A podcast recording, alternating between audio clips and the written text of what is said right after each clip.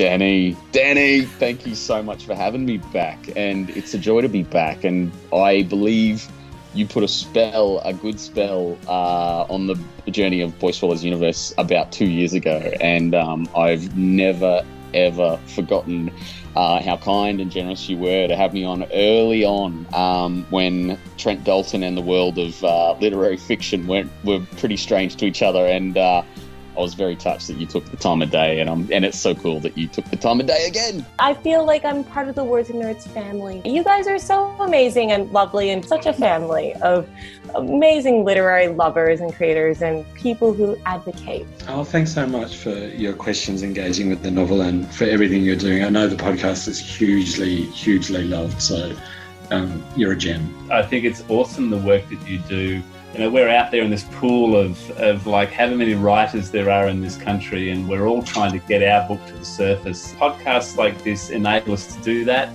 and also to talk about our craft. Danny, you're a gift from heaven. I love that you're such a great supporter and advocate for not only kids' books but adult novels too. I love your interviews across the board. Kudos to you, Danny, for uh, for getting everyone to relax so much that they open up and tell you such interesting things for the benefit of your listeners. So, Thanks, Yeah, well done. That's so true. Oh my gosh, I just told you all these things that I've never talked about before. I could never edit that bit out. I could do this, and I was just so comfortable that I was like, ah, ah, ah, ah, said all this stuff.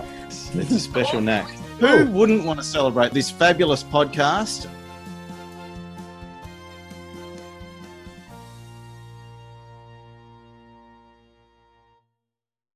Thank you for listening to the Words and Nerds podcast. On this podcast, we chat about books, the writing process, and how literature has the power to change the world. I'm your host, Danny B. Today, I welcome Sienna Brown. Sienna was born in Kingston, Jamaica, and grew up in Canada. A professional dancer, film editor, and documentary director, Sienna worked at Sydney Living Museums, where she first came across William's story for the book we talk about today, Master of Fate. Welcome, Sienna. Oh, hi, Danny. Thanks so much for having me. It's a real pleasure to chat to you. And I need to tell you how this interview and tell listeners how this interview came about. So, Jack Heath, um, author Jack Heath, he's a friend of mine and he's appeared on the podcast a number of times. And he said to me, Have you interviewed Nigel Featherstone? And I said, I have not. Why, why haven't I interviewed Nigel? And so I did. And we talked about his magnificent book, Bodies of Men, on episode 247. And he said, Can I do a Jack Heath and ask if you've interviewed? Interviewed Sienna Brown because I think she's amazing. And I said, Oh, I love this. Why haven't I interviewed Sienna Brown? Oh, wow. Thanks, Nigel. so then I um, you know, contacted your publisher, and here we are. So, what I'm hoping is that in the next day or two, you can then recommend someone else to me, and we can have this chain of uh, recommendations of who I should interview next. Yes, absolutely. I've already got a couple of people oh, that I, would like to send across to you. So I will do that. I love yes. this. It's like our little own little family tree. yes. Do you know Nigel or is he just a fan of your work? Oh gosh, I think we're both fans of each other's work. Um, Yes, no, I met Nigel through being longlisted for the HNSA um, Historical Fiction Prize. Uh, we were both longlisted. Um, I started following his Instagram posts and I love them. Mm-hmm. So I thought, ah, let me get in touch and just say, hey, congrats. You know, oh, we're, we're on the long list. And, Isn't and that kind wonderful? Of, yeah, and it grew into a friendship from there. And we're kind of writing buddies now. So which is lovely. Oh, that very, is, very nice. I love that story. And, you know, I always yes. say the book community is such a, a beautiful, supportive community, and that's just more proof of it. Yes. So we are going to talk about Master of My Fate, this you know brilliant book that I read this week. Can you give us an elevator pitch for those who haven't yet picked it up? Yeah, sure. Uh, look, it's it's essentially a coming of age story. Um, it's based on a true life story, the life of William Buchanan. Um, William was born a slave uh, in 1800 in Jamaica, and the book really tracks his whole growing up process, his growing up and becoming a freedom fighter, And for that, he gets convicted and gets transported as a convict to the colony of New South Wales. And when he gets here, he's he's uh, put into Hyde Park Barracks. But within a couple of months, he actually uh, escapes and becomes a bushranger. um, so you know, Williams had this amazing dramatic life, and uh, when I discovered him, uh, it's kind of motivated me to to write about his story and not only his story, but the other people within his family and also the history of that period. Um, so it's been a wonderful exploration for me as well. Mm, and it is a very unique story, you know, starting life as he did and then ending up in Australia as a bushranger. And I wanted to know, you didn't come across this story until you were in Sydney yourself and you came across William's story. And, you know, you're struck with that sense of fate and the story of a, a lost man so far from home. Did this resonate with you in some way? Oh God, yeah, it really, really did. Look, you know, as you've mentioned, I was born in Jamaica, grew up in Canada, and then I migrated here. Um, so Australia was sort of my third home, third port of call. And even after living here for a number of years, I still felt quite unsettled. I think because, um, you know, I was married to an Australian, that's why I came out here, and we didn't have any kids. And I think when you have kids, it kind of grounds you, roots you in the land, in the culture that you're residing in. And so there was always this pull, you know, am I going home? Am I staying? Am I going home? Am I staying? And then finding these guys uh, from my homeland suddenly opened up a whole other feeling. And, and uh, as I started to write, as I started to research, I started to feel, well, hey, maybe this is why I traveled 10,000 miles away uh, from my family. Maybe this is why I'm here is is to actually do justice to their stories and shed a little bit of light on on what may have happened to those men. Oh, that's a beautiful story. And I wanted to ask you, you know, you must have done some research when you found out about his story. And I, I always like to know what surprised you about your research and about William's story the most. Well, I think well there were so many things, Mm. but uh, since I I was working at Hyde Park uh, Barracks as a guide, and so you know I'd done quite a lot of study in terms of colonial history, convict history. Uh, but then, as I started to investigate these men, it, it actually drove me backwards in time towards my homeland. And so I started to find out things about Jamaica that I really didn't know about. Of course, I knew there was slavery, uh, and it's a different kind of slavery to the African American experience. It's a British plantation slave life, which is which is slightly different. Slavery, of course, is slavery, but um, it was a bit like when I first came here. You know, having convict as your ancestor was was looked down upon. People didn't talk about that, and then uh, it actually became very popular. And now everybody has a convict in their in their background. Um, and it's a similar thing in Jamaica. Uh, nobody wanted to acknowledge really that they came from slavery or even what happened. Uh, during that period, I myself haven't discovered that yet. I keep looking, but um, yeah, so it was finding out about the country that I was born in um, and seeing it in a very, very, very different light um, opened up a lot of a lot of stuff for me, I think, um, and put a different perspective on the world as well. You know, the British Empire, the Commonwealth, that both Canada and Australia and Jamaica are part of. Now, it was very interesting his voice too, and I wanted to talk to you about William's voice. It was very unique, and it really capturing that voice must have been important to you, but challenging in the same way because you wanted to capture the way William might have spoken back then. Can you tell us about the challenges or the triumphs of trying to capture that voice so well, which you did? You did. You captured it beautifully. Oh, thanks so much. Yes, look, it was a, it was a challenge, and and eventually became a triumph. Hopefully, um, you know, the problem, of course, is that it's an oral tradition, the, the world of slavery. Uh, in fact, it was illegal to teach a slave how to read and write for obvious reasons. Education allows people to think in a very different way. Um, but I was very clear that I didn't want, you know, a slave speaking King's English, which I've read a couple of slave narratives, and you know, they speak as though they are contemporaries of us. And I just felt that that would be completely wrong. And it was also difficult because there were two narratives going on. You know, the slave, the, the way the slave would speak to the master would be one way, and then when a slave spoke to a fellow slave, it would be codified in a different way. And there was only a smattering of of actual written material that I could find out uh, how that might have sounded, and and even then, it was always from the perspective of the other, from the master uh, talking about that. I, I just felt I had to come up. You know, there's I've got I've got my background of patois, Jamaican uh, lilt to it anyway. Uh, so I thought, how am I going to do this? So it, I did it in a number of different ways. First of all, I used a Jamaican dictionary, which translates a lot of those words going way back into the 1800s. Um, I also used Ngram Viewer in Google, uh, which is that you put words in and it tells you uh, where that word appears in, in books from a particular period. Oh, that's interesting. Uh, yeah, that's fabulous, fabulous. You know, so, and I was also lucky enough to have a fabulous mentor, Professor Barry Higman from ANU. Uh, Barry had worked for 30 years in the University of West Indies, and he's an Australian, uh, and written a lot about Jamaican slavery, the economies of, of Jamaican slavery. Um, and he reframed things for me. So, you know, when I was talking about the seasons, I was talking about it from weather, and he said, no, no, no. And plantation, it would be about the crops. It would always be related to the crops. So you were either in crop season or out of crop season. You were in mill season or whatever. So there was that side.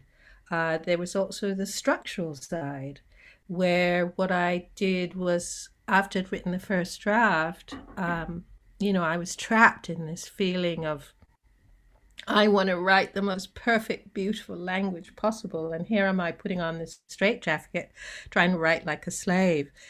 So what I did was I pulled out all the conjunctions. I pulled, I like, you know, made it very sparse. Went back to very, very short sentences and then gradually started to re-stitch them back together and that changed the rhythm of it um, so that was fascinating what happened and that straitjacket that felt like a straitjacket to, to start with suddenly william's voice came out of that um, and i was starting to hear him really loud and clear and and you know once i sh- shifted from third person into first person present he just came right through. I heard him. It was no longer a straitjacket. He was flowing through the through the keys of the keyboard. he was standing right behind me through the whole thing. I love that there was so much work put into that voice because you can you can tell when you read it, you know, you can tell that you tried oh. to capture something very special. And I really like the idea. I mean, I really like um, first person present voice as well. I think it's very mm. immediate and I think you're with the character the whole way. Yes. I've read quite a few books um, in first person present voice and I quite mm-hmm. like it. It's one, probably one of my favorites, I think. I think it's coming into its own. You mm. know, that the great literary writers didn't write like that. I think it's a very contemporary use, as far as I know anyway. Mm. I think it's a very contemporary way of of uh, relating to our characters. And I think that has something to do with the kinds of lives that we live now. And people are more interested in getting close to that character and, and being with them on that journey and, and not sort of observing them and, and looking at them. And maybe people are talking about different things, writers are talking about different things. Um, than than they used to and mm. it needs to be more immediate perhaps yeah i think so and i think it's funny that you said as soon as you did that and you changed that it came alive because i can see that with william. You know his story it needed to be told and it needed it did have some urgency to it i think. Mm, definitely definitely. Now, Master of My Fate, it is a special book, and I loved the character Will. And I love one of the quotes he says that he says, Not seeing that sometimes part of me gone missing, and I get lost in a silence I cling to. And he feels abandoned by his mother and he feels you know all these things that he doesn't belong and he feels displaced and then he's moved around obviously you had to you know connect some fiction to what you read about him because that's what storytelling is about i guess can you talk to me about the development of will and his character and, and if you can where fiction met fact mm, mm. Well, a lot of it.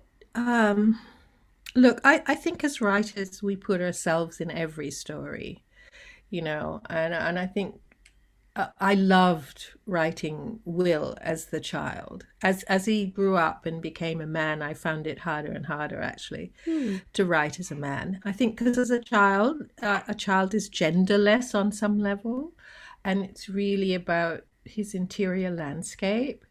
Um, and I think as children, we've always felt we can feel uh, going through this process of being with mom, the parents, and then gradually waking up to the fact that you're living in this bigger and bigger and bigger world and that you're just this very tiny little element within it. And I, and I think we've all been through that sort of passage, if you like, that initiation of, of understanding what it means to be human. Yeah, so Will is, is, is abandoned by his mother for various reasons.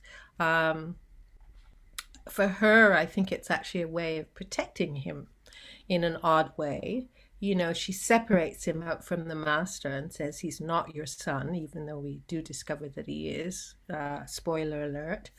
um, and so he has to navigate that world. But I think the world of slavery itself is one where you are abandoned and lost in silence. You know you have your own inner thoughts but you're not allowed to really speak what you really feel. You may say the wrong thing. Am i saying the right thing? I, I would think there would be this be like this pressure cooker on you at all times to behave in a certain way and make sure that you don't you know catch the master's eye that you don't end up getting the lash. Um, so and i think will as i present him is a very sensitive child and he feels deeply. And I think at 10, when he discovers that he's actually all alone, as he says, I'm all alone and no one can stand between me and this world. Um, and yeah, that's a big discovery for a child. You know, most of us discover that we are in a big world, but then we've got our parents and our siblings and, you know, protected on a certain level. But I think for a slave child, they're not protected at all. Mm-hmm. And the other question he had, which you know couldn't be more relevant for today's context, was Mm. the most important part of our work is to discover what kind of man we want to be. And I feel like he was he was conflicted between compliance and finding hmm. purpose and freedom and you know survival. So I think that's a mm-hmm. really important quote and so relevant for today's world as well.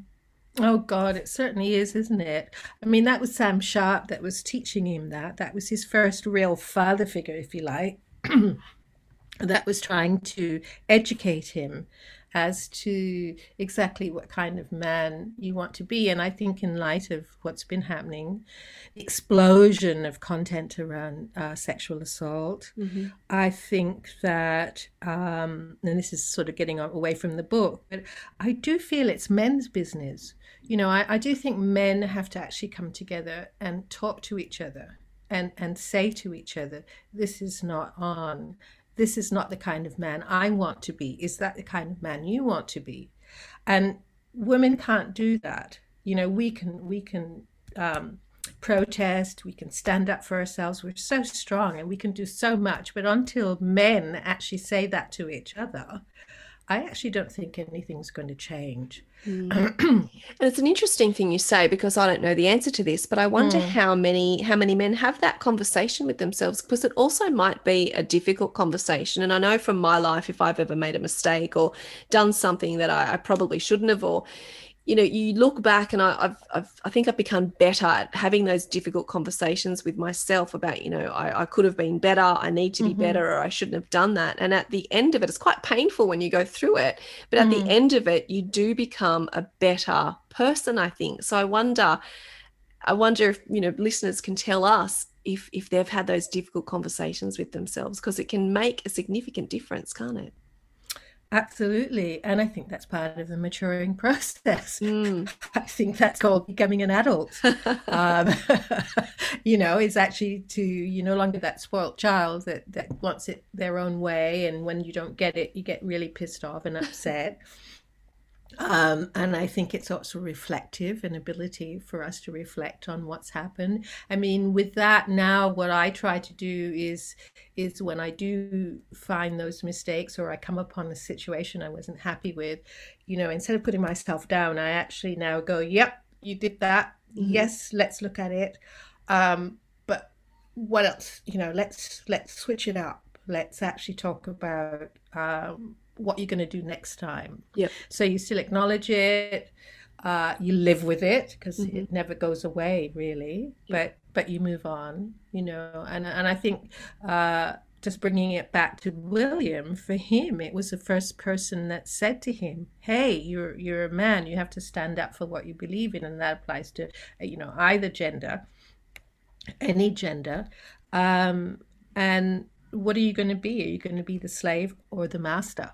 And that's sort of the whole point of, of, of, the title, Master of My Own Fate, is really what William discovers yeah. uh, through this process. Absolutely. And my, my poor son, he's only eight years old, but I'm always having this conversation with him. What kind of man do you want to become? so hopefully. Oh, dear.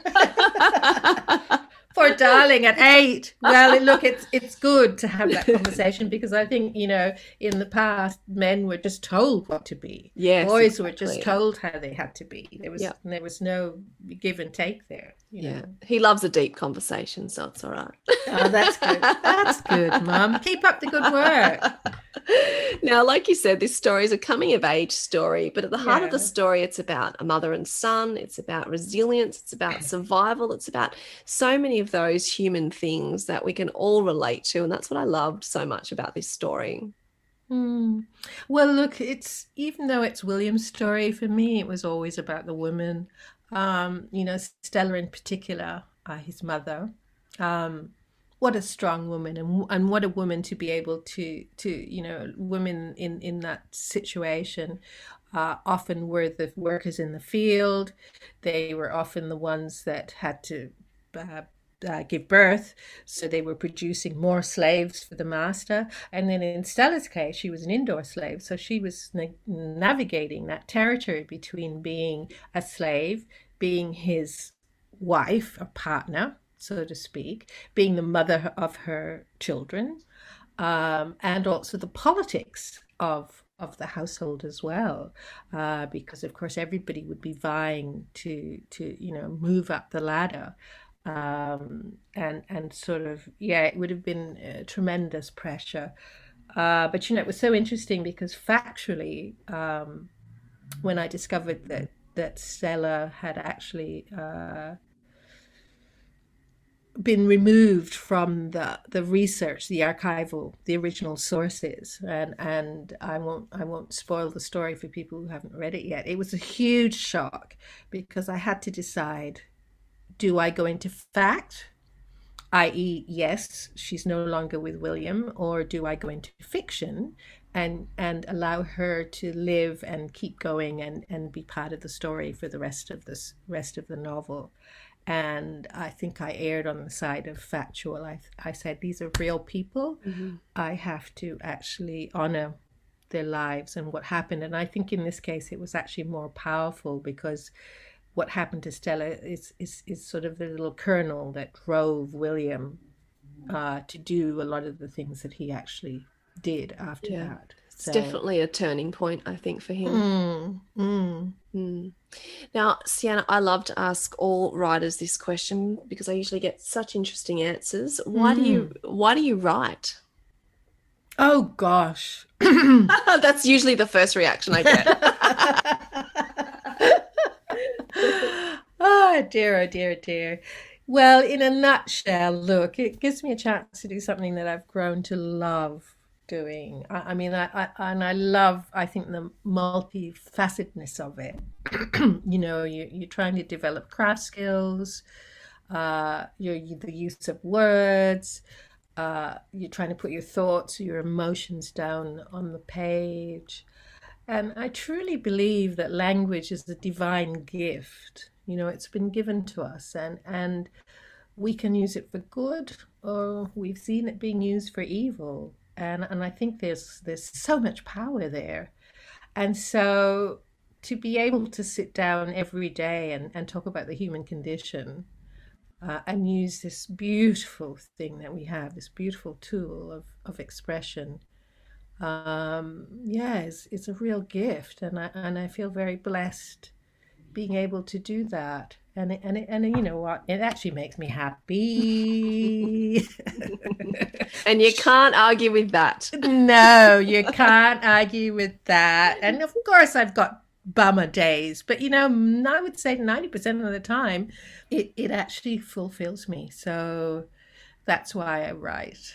That's a lovely answer. Look, thank you so much, Sienna. I'm, I'm so thankful to Nigel to bringing us together oh, tonight. Oh, thanks so chat. much. And thanks. It's been lovely. You're wonderful talking to oh, you. and I you. loved my questions. Oh, thank you. Thanks so much. Well, I loved reading this book and I'm so glad it found its way into my hands. And sometimes I just let the world, you know, take me to these books. And that's why yes. I, I, had such a nice time speaking to Nigel. And I said, Yes, I, I trust you and I know that this book's going to be wonderful. So thank the universe so universe brought it to me and I'm so glad that it did. So thank you yes. for joining me. A remarkable oh. story, unique voice, and such a great chat. Thank you. Oh, thanks so much.